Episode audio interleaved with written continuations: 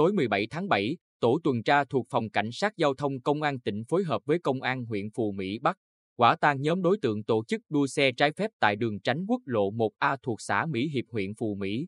Các đối tượng tụ tập trú ga, nẹt pô, dàn hàng ngang ra đường, lạng lách, chạy với tốc độ cao gây nguy hiểm cho người tham gia giao thông.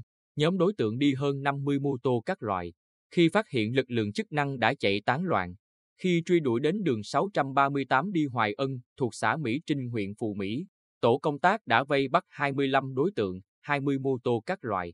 Hầu hết các đối tượng tuổi từ 14 đến 20 đến từ các huyện, thị xã, thành phố của tỉnh, nhiều nhất là ở thành phố Quy Nhơn, thị xã An Nhơn, Hoài Nhơn và huyện Tuy Phước.